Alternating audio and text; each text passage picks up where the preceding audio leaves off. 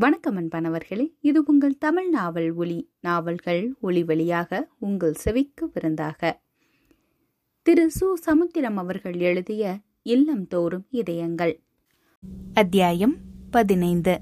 அவள் அந்த லாட்ஜை விட்டு வெளியேறிய விதமே தனிவிதம். அவள் என்ன செய்யலாம் என்று யோசித்துக் கொண்டிருக்கையில் கம்பவுண்டர் மணி உடை மாற்றுவதற்காக உள்ளே வந்து கட்டலுக்கு கீழே போட்டிருந்த தன் பேகை எடுத்தபோது மணிமேகலையும் தன் சூட்கேஸை எடுத்துக்கொண்டு அந்த அறையை விட்டு வெளியேறி படிக்கட்டுகள் வழியே கீழிறங்கி தெருவுக்கு வந்து திரும்பி பாராமலே நடந்தாள். சிறிது நேரத்தில் ஒருவர் ஓடி வரும் சத்தம் கேட்டது. திரும்பி பார்த்தாள். கம்பவுண்டர் மணி ஓடி வந்தான். லுங்கி பனியனுடன் ஓடி வந்தான். என்ன இப்படி? ஒரே விசித்திரமா இருக்கு? இப்படியா போறது? இதுல என்ன விசித்திரம்? அடையார்ல இருந்து விடுதி எட்வர்ட் எலியட்ஸ் ரோடுக்கு வரும்போது நான் போறதுல என்ன வித்தியாசம்? விசித்திரம். நீங்க என்ன தப்பா நினைச்சிட்டீங்க? தப்பா எடுத்துக்கல. நம்ம அரக்கோணத்துல இருந்து புறப்படுறதுக்கு முன்னால உங்களை தப்பா நினைச்சா நெஞ்சில புற்று வரும் வாய் அழுகிடுன்னு சொன்னேனே. ஞாபகம் இருக்கா? இப்போ அப்படி நினைக்காததுனாலயே அந்த ரெண்டும் வந்துடுமோன்னு நினைக்கிறேன். பரவாயில்ல. இருக்கிற ஒரு நோயோட இது இரண்டு மொத்தம் மூணு. நான் ஏதோ கற்பழிச்சிட்ட மாதிரி. ஒரு பெண்ணுக்கு நன்மை செய்யறதா ஒரு அபிப்பிராயத்தை ஏற்படுத்திட்டு அப்புறம் அவளை அடுத்து கெடுப்பதை விட கற்பழிப்பு எவ்வளவோ மேல். ஒன்று மட்டும் மறந்துடாதீங்க மணி. என் கூட பிறக்காத சகோதரர்களா மூணு பேரை நினைச்சேன். அதுல ஒருத்தர் இப்போ செத்துட்டாரு. நான் வாரேன் மணி. வேண்டிய கணவனுக்கு விரும்பாதவளா போகும்போது தனி வழியில் எப்போ நடக்க துணிஞ்சேனோ அப்பவே எந்த ஆணையும் தூசா நினைக்க தேவையானால் துடப்பத்தை வைத்து அடிக்கவும் துணிஞ்சுதான் வந்தேன். மணி தயவு செஞ்சு உங்க சொந்த தங்கச்சியையும் இப்படி மேற்கொண்டு தொடர்ந்து முடிக்க தெரிந்த வார்த்தைகளை முடிக்காமலே குதறிக்கொண்டே அவள் நடந்தாள். மணி யோசித்தான். இந்த இருட்டில் இந்த தனி வழியில் எப்படி போவாள்? போகலாமா? வேண்டாம். அயோக்கியன் செய்கிற அப்பட்டமான நன்மை கூட தீமையில் விட்டாலும் விட்டுவிடலாம். எங்கே போவது எப்படி போவது என்பது தெரியாமலே தன் பாட்டுக்கு கால் போன போக்கில் நடந்தாள். அவளை பார்த்து முறைத்த கண்கள் கூட அந்த தோரணையில் தோல்வி கண்டு துவண்டன. உயர்தரமான சிகரெட்டுகளை புகைத்துக்கொண்டே அவளுடன் சைடில் நடந்த போட்ஸ்கால்கள் பெல் பாட்டம்கள் கிருதாக்கள் முதலிய எல்லாம் மேற்கொண்டு நடக்காமல் நடந்த வழியை கடக்காமல் கடைக்காரர்களும் மற்றவர்களும் தப்பா நினைப்பார்களோ என்று தயங்கி நின்ற இடத்திலேயே நின்ற போதும் மணிமேகலை அங்கே வந்த பஸ்ஸில் அதன் போர்டை பார்க்காமலே ஏறினாள். அது அவளுக்கு தெரிந்த பாரி முனையில் வந்து விட்டது. மணி ஒன்பது.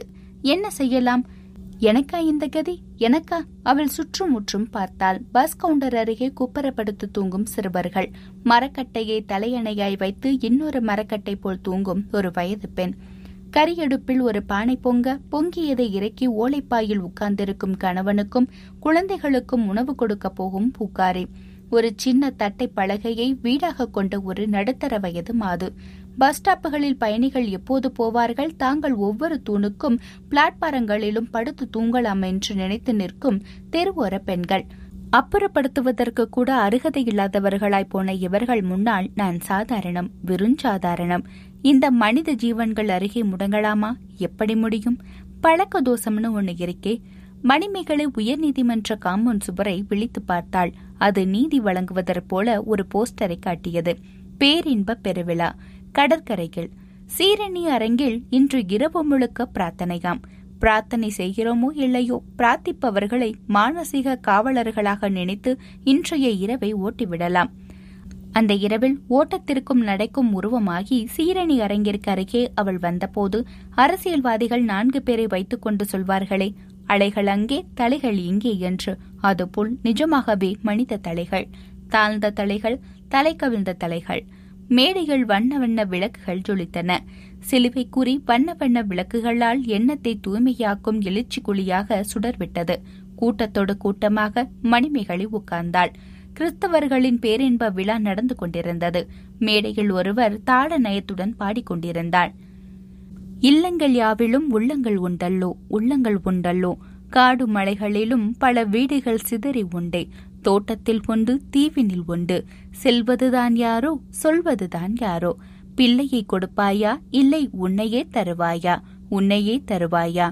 உன் ஜெபம் தாங்குமோ? உன் பொருள் வருமோ? உன்னதர் கேட்கிறாரே உன்னிடம் உன்னதர் கேட்கிறாரே. இல்லங்கள் யாவிலும் உள்ளங்கள் உண்டல்லோ? உள்ளங்கள் உண்டல்லோ? மணிமேகலை விம்மினாள். இல்லந்தோறும் இதயங்கள் உண்டல்லவா? இது ஏன் மனிதர்களுக்கு தெரியவில்லை?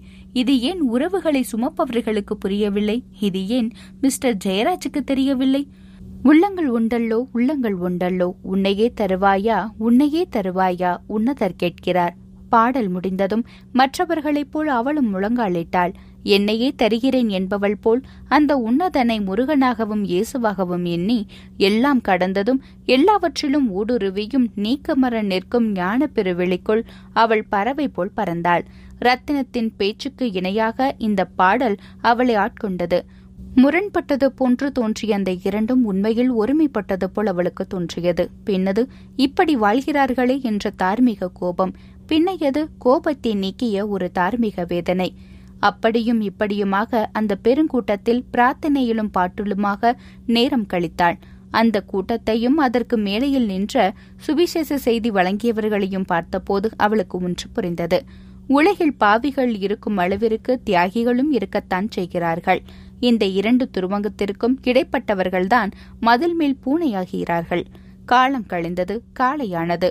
எல்லோரும் களைந்தார்கள் சுற்றமும் நட்பும் சூழ வந்தவர்கள் இப்போது அவர்கள் புடைசூழ போய்க் கொண்டிருந்தார்கள். பூச்சியை கவ்வும் பள்ளி போல மணிமேகலையை பயம் கவ்விக்கொண்டது. எங்கே போவது? விடுதியை விசாரித்து போகலாமா? அல்லது வீட்டிற்கே திரும்பலாமா? மனம் அழிந்தது போல் கால்களும் அழிந்தன. இவ்வளவு பெரிய சபையிலே எனக்கென்று ஒருவர் இல்லையா? இவ்வளவு பெரிய தலைநகரில் எனக்கென்று புகலிடம் இல்லையே? சமுத்திரத்தில் விழுந்து சாகலாமா? ரயில் தண்டவாளத்தில் தலை கொடுத்து விடலாமா? உள்ளம் விரைக்க உடலெல்லாம் வேர்க்க அவள் நடந்தாள்.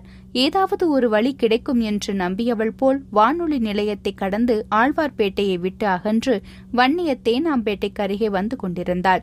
எதிரே கிராமத்து ஹிப்பி போல ஒரு உருவம் வந்தது. சந்தன பொற்று நிற்றி துளசி மாலை கழுத்து. சந்தேகமே இல்லை. கூத்து கோவிந்தன் தான். மணிமேகலை அப்படியே நின்றாள். பின்னாடி வந்த சைக்கிள்காரன் மணி அடிக்கிறேனே காதில் விழலையா? என்று கேட்கும்படி நின்றாள். பாதாதிகேசம் வரை பரவசமானாள். சற்று நேரம் வரை நொந்த நெஞ்சம் இப்போது வட்டியும் முதலுமாக ஆனந்தத்தை அனுபவித்தது. எதிரில் வருபவரை முட்டாத குறையாக மோதிக்கொண்டே பவளக்குடியின் அரண்மனையில் அர்ஜுனன் நடந்தது போல் கோவிந்தன் நடந்து அவளை பாராமலே கடந்தபோது அவள் அண்ணே என்றாள். அவன் இப்போது அப்படியே நின்றான். நீங்க எப்படின்னே வந்தீங்க? கொஞ்ச நேரத்துக்கு முன்னாலதான். ரயில் இன்னும் வந்திருக்காதே. லாரி வந்துடும். அப்பா எப்படி இருக்கார்? அப்படியே படுத்து கிடக்காராம். இருவரும் குடிசை மாற்று வாரியம் வீட்டிற்கு வரை நடந்து போனார்கள். மணிமேகலை தான் பட்ட நிலையையும் ஏற்படவிருந்த விபத்தையும் பற்றி கூற கூற எத்தனையோ சந்திரமதிகளாய் திரௌபதிகளாய் கண்ணிகளாய் நடித்த அந்த நடிகன் இப்போது தன் இயல்பான உணர்வுகளை அவற்றின் போக்கிலேயே விட்டவன் போல் கண்களை துடைத்துக் கொண்டான். பிறகு அவனும் அவள் வந்த பிறகு தனக்கு ஏற்பட்ட அனுபவத்தை ஒரு கூத்து போலவே விளக்கினான். ஊருக்கு திரும்பிய அவனை அவள் அண்ணன் உதைக்கப் போனானான். தம்பிக்காரன் பிடித்து கொண்டானாம். அண்ணனை அல்ல இவனை. ஊர் பிரமுகர்கள் எல்லோரும் இவன்தான் மணிமேகலையை கடத்தி ரயிலேற்றி விட்டு மிராசுதாரனின் நிலைமையை இப்படி கொண்டு வந்து விட்டுவிட்டான் என்று திட்டினார்களாம். அப்பாவி பெண்ணான மணிமேகலையின் மனதை மாற்றி அவள் மனதையும் கெடுத்து விட்டானாம். இதேபோல் இன்னும் எத்தனையோ பெண்களையும் கெடுத்தாலும் கெடுப்பானாம். ஊர் கெட்டு போய்விடுமாம். இவன் இறந்தால் ஒழுங்குமுறை போய்விடுமாம். உதைப்போம் என்றார்களாம். ஓடி வந்து விட்டானாம் ரத்தினத்தை அடிக்க முடியாது என்பதால் அதற்கும் சேர்த்து இவளை அடிக்கப் போனார்களாம். இந்த சமயம் பார்த்து ரத்தினமும் ஊரில் இல்லையாம். மணிமேகலை அவனை பரிதாபமாக பார்த்தாள். என்னாலதானே உங்களுக்கு? ஒன்னன்னு சொல்லுமா. அண்ணன நீனு தானே சொல்லணும். நான் அதுக்காக ஓடி வரல. ஏற்கனவே எப்படா மெட்ராஸ்க்கு ஓடலான்னு நினைச்சுக்கிட்டு இருந்தேன். கெட்டும் பட்டணம் சேரணும்னு சொன்னால ஊரு கெட்டுக்கிட்டே வந்ததால நானும் வந்துட்டேன். கவலைப்படாதம்மா. இந்த பேட்டையில நாடக கலைஞர்கள் நிறைய இருக்காவ. நான் வந்தா இங்க ஒரே சண்டை தான். என் வீட்டுல சாப்பிடு உன் வீட்டுல சாப்பிடுன்னு. வந்த நேரத்தை பாருங்க. சேலத்துல ஒரு எக்ஸிபிஷன் நாடகம் பத்து நாளைக்கு. அடியனுக்கு வில்ல வேடம். ஒரு சினிமா ஸ்டாரை புக் பண்ணிருக்கு. அவரு வராட்டா ஒரு கழுதையை ஏத்த போறோம். அதுக்கு பின்னணி அடியன். கண்மணி பட புகழ் காந்தாவ போட்டிருக்கு. அவ வராட்டா கதாநாயகிய ஒரு கூனிய மாற்றி அடியனா அதுக்கும் போடுறதா நடிகர் நம்பீசன் உத்தேசிச்சிருக்காரு. என்னமோ நம்மள மாதிரி நல்லவங்களுக்கு வாழ்க்கை நாடகமாகவும் நாடகம் வாழ்க்கையாகவும் போயிட்டு. அப்புறம் உங்க நிலைமைய யோசிக்க கஷ்டமா இருக்கு. சரி ரெண்டு நாளைக்கு ஏதாவது ஒரு கலைஞர் வீட்ல இருங்க அப்புறமா யோசிக்கலாம். இல்லனே என்னை ஏதாவது ஒரு வீட்டுல வேலைக்காரியா சேர்த்துடு. தங்கச்சி எனக்கு என்ன பண்ணுனாலும் தெரியாம இருக்கலாம். ஆனா அழ தெரியாதுன்னு மட்டும் நினைக்காத. நீ சொல்றது தப்புன எந்த தொழிலும் கேவலம் இல்ல. ஒரு தடவை மிஸ்டர் ஜெயராஜோட சோளிங்கர் போயிருந்தேன். பெருமாள் கோயிலுக்கு போயிட்டு அவர் அதுதான் மிஸ்டர் ஜெயராஜ் படிச்ச ஒரு ஹைஸ்கூலுக்கு போனோம். பழைய ஹெட்மாஸ்டர் தான் இருந்தாரு. அவர்கிட்ட படிச்ச ஒரு பையன் கனடாவில் ஒரு காலேஜில் ப்ரொஃபஸரா வேலை பார்க்குறாராம். ஹோட்டல்ல அவருக்கு காப்பி கொண்டு வந்த சர்வர் இன்டர்வியூ போர்டில் இருந்தாராம். அவர் தான் அந்த காலேஜுக்கு பிரின்சிபாலாம் ஆனா நாம கஷ்டமான தொழிலை கேவலப்படுத்தி அதை செய்யறவங்களையும் கேவலப்படுத்திட்டோம். உனக்கா இந்த கதி? உன் கதி என்னன்னு நினைச்சு பாத்தியா? மேல இருந்து கீழே வரவங்களுக்காக இறக்கப்படுற நேரத்தை நமக்கும் கீழே இருக்கிறவங்களுக்கும் உதவுறத செலவிடணும். சொல்லப்போனா நான் உன் லெவலுக்கு வந்து சகஜமா பழகுறதுக்கு நீ சந்தோஷப்படணும். ஆஹாஹா இப்ப வார சந்தோஷத்தை மாதிரி எப்போதுமே எனக்கு சந்தோஷம் வரல. உன் அண்ணன் என்ன உதைக்க வந்தான் பாரு. அப்போ வந்த சந்தோஷத்தை விட இது அதிகம். கூத்துக்கு கூட்டிட்டு போன ஒரு பையன் நான் தூங்கும் போது என் வெள்ளி அருணா கயிறை அறுத்துக்கிட்டு ஓடுனான் பாரு. அப்ப ஏற்பட்ட சந்தோஷம் இந்த சந்தோஷத்துக்கு ஒரு தூசு. நீ இப்படியே பேசுனா நான் இதுக்கு மேல நடக்க மாட்டேன். ஆணாகப்பட்ட சந்திரமதியே அடிமையா இல்லையா? திரௌபதி அஞ்ஞான வாசத்துல சேடியாகலையா? அவங்க கணவனுங்க வந்து காப்பாத்துவாங்கங்கிற நம்பிக்கையில இருந்தவங்க. ஆனா நீ என் அண்ணன் கோவிந்த எனக்கு சுயமரியாதையோட வாழ்றதுக்கு வழிகாட்டுவாருங்கிற நம்பிக்கையில இருக்கிறவ நான். சரி நீ சின்ன வயசுல சொன்னதை கேட்டால இப்ப கேப்ப. என்னோட முன்னால பாய்ஸ் கம்பெனி பவளக்கோடி இப்ப சினிமாவில கருப்பு பணம் வாங்குற அளவுக்கு முன்னேறி இருக்கிற நட்சத்திரம். அந்த நட்சத்திர பங்களாவில் வீட்டு வேலை பாக்குறதுக்கு பாக்குறதுக்கு கூத்து கோவிந்தன் விம்மினான். வாயில் துண்டை வைத்தான். எதுக்குன்னு அழுவுற? என்ன நடந்துருச்சுன்னு அழுவுற? இதோ பாரு கண்ணை தொடச்சுக்கோ. வாரப்போற ஆட்கள்லாம் வேடிக்கை பாக்குற மாதிரியா இருக்கிறது. அட ஒன்னத்தான் பரமசிவமே பிட்டுக்கு மண் சுமக்கலையா? மகாத்மா காந்தி எதிரிக்கு செருப்பு தைக்கலையா? ஹரிச்சந்திரன் மயானத்தை காக்கலையா? உலக புகழ்பெற்ற எழுத்தாளர் கார்கிங் தெரியுமா? அவரு ஒரு தோட்ட வேலைக்காரர். ஊர் புகழும் கூத்து கோவிந்தன் தெரியுமா? அவரும் ஒரு சாதாரண ஏழை. அவரு உதை வாங்க போன எளியவன். கூத்து கோவிந்தன் லேசாக சிரித்தான். பிறகு அவன் மௌனமாக முன்னால் நடக்க அவள் பின்னால் நடந்தாள். இருவரும் அந்த சினிமா நடிகர் வீட்டிற்கு போனார்கள். கோவிந்தன் செருப்பை வீட்டுக்கு வெளியேயே போட்டுவிட்டு சுருட்டி ஆஃப் கையை ஃபுல் கையாக்கி பாய்ஸ் கம்பெனிகள் தடிமாடே இரும்பு மாடே இடியட் மாடே என்று தான் கூப்பிட்ட தன் முன்னாள் பவளக்கொடியான நடிகர் வெண்சாமரத்தின் வீட்டிற்கு முன்னால் அண்ணே அண்ணே என்று சொல்லிக்கொண்டே போனான். அண்ணனின் காரியத்தரசி அவனுடன் பேசினான்.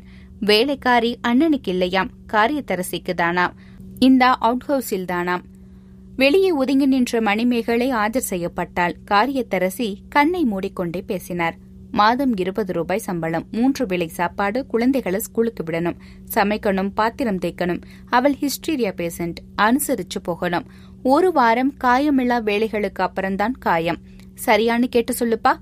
மணிமேகலை சரி என்று சொல்லாமலே இப்போ தேய்க்கிறதுக்கு பாத்திரம் இருக்கா? என்றால் அவனை பார்த்து. மணிமேகலை சூர்கேஸை வீட்டுக்கு வெளியே வைத்துவிட்டு அவுட் ஹவுஸிற்குள் போனாள். அது நல்லாதான் இருந்தது. இரண்டு அறைகள் நல்ல கட்டில் சோஃபா செட்டும் இருந்தது. காரியத்தரசியின் மனைவி அவள் கையை பிடித்துக் கொண்டாள். ஒரு வேலைக்காரி கூட இங்க ஒழுங்கா இருக்கல.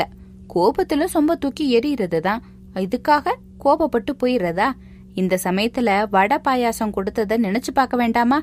பார்க்கணுமா? பார்க்க வேண்டாமா? நீங்களே சொல்லுங்கோ. மணிமேகலை சிரித்துக்கொண்டே பதிலளித்தாள். என் மேல நீங்க எதை வேணும்னாலும் விட்டுக்கிறீங்க. ஆனா என்ன மட்டும் எரிஞ்சிடாதீங்க. காரியத்தரசியின் மனைவி முதலில் அவளை கண்டிப்புடன் பார்த்துவிட்டு பிறகு அவள் சொன்னதன் பொருள் விளங்கியவளாய் சட்டென்று சிரித்தாள். அப்ப நான் சச்ச இப்பவே சேலத்துக்கு போகணும் என்றான் கோவிந்தன். மணிமேகலை அவனுடன் வீட்டுக்கு வெளியே வந்தாள். கோவிந்தன் புலம்பினான். கைகள் கண்கள் பக்கமாக போய் பிறகு கைக்குட்டையை தேட தாளாது பேசினான். சந்திரமதி மாதிரி ஐட்டியம்மா இந்த சந்திரமதிக்கா இப்படி வரணும்? மணிமேகலையின் கண்களும் இப்போது கலங்கின. நான் சந்திரமதி இல்லனே ஏன் கேக்குறியா? சந்திரமதியோட கழுத்துல இருந்த தாலி அவளுடைய புருஷனுக்கு மட்டும்தான் தெரியுமா? மற்றவர்களுக்கு தெரியாதா? ஆனா என்னோட தாலி எல்லாருக்கும் தெரியுது. என் புருஷனுக்கு தான் தெரியாம போயிட்டு. நான் நான் சந்திரமதி இல்ல அண்ணன் கூத்து கோவிந்தன் ஓடினான். சேலத்து ரயிலுக்காக அல்ல. கூத்து கோவிந்தன் ஓடினான். சேலத்திரையிலுக்கு நேரமாகிவிட்டதால் நேரமாகி விட்டதால் அல்ல அவனால் அங்கே நிற்க முடியவில்லை. நின்றால் நெடுநேரமாய் விழுந்து இந்நேரம் செத்திருப்பான்.